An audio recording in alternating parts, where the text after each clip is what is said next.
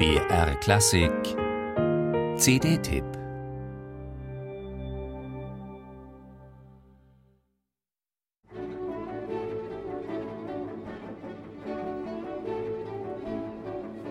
Das ist nun wirklich nicht der berühmteste Balkon der Theatergeschichte.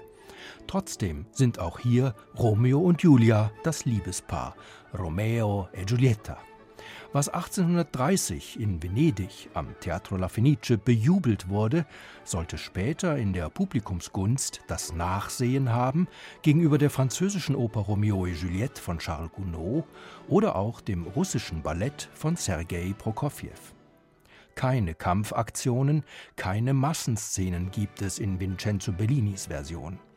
Für die Zeit erstaunliche Szenenkomplexe kommen mit exquisitem musikalischem Lyrismus daher. Wenn man Shakespeare kennt, wundert man sich über das rigoros verringerte Bühnenpersonal.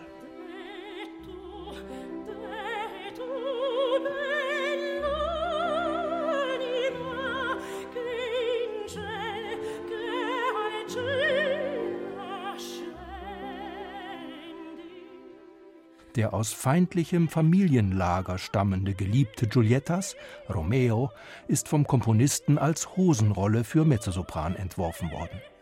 Vivica Genot wirkt darin gezielt unfeminin jünglingshaft. Den Hunger nach großen Gefühlen vermag die US-Amerikanerin gleichwohl zu stillen, auch abseits des Barockrepertoires, wo sie sonst immer mit enormer technischer Souveränität agiert. Die eigentliche Entdeckung dieser Aufnahme ist jedoch die Rumänin Valentina Farkas, die ihren makellosen Sopran differenziert pegelt.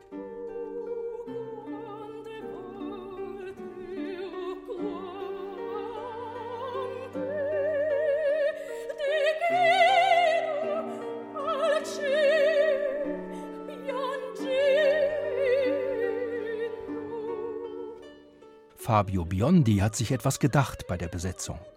Mit den Farben der Gesangsstimmen korrespondieren die Farben der alten Holzblasinstrumente, die in den Reihen des Ensembles Europa Galante aufhorchen lassen. Das vibrato-arme Spiel der Streicher dürfte für Fans des Belcanto gewöhnungsbedürftig sein, transportiert aber viel von der Tristesse der traurigen Liebesgeschichte.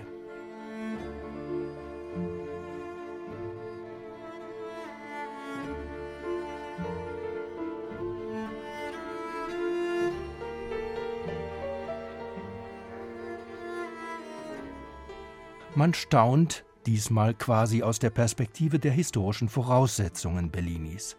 Was war dieser Sizilianer doch für ein Magier der melodischen Eingebung, für ein Meister der Optimierung hochwertiger, wie mit dem Silberstift gezeichneter Tonfolgen. Melanchonica Musa nannte er seinen Inspirationsquell, melancholische Muse.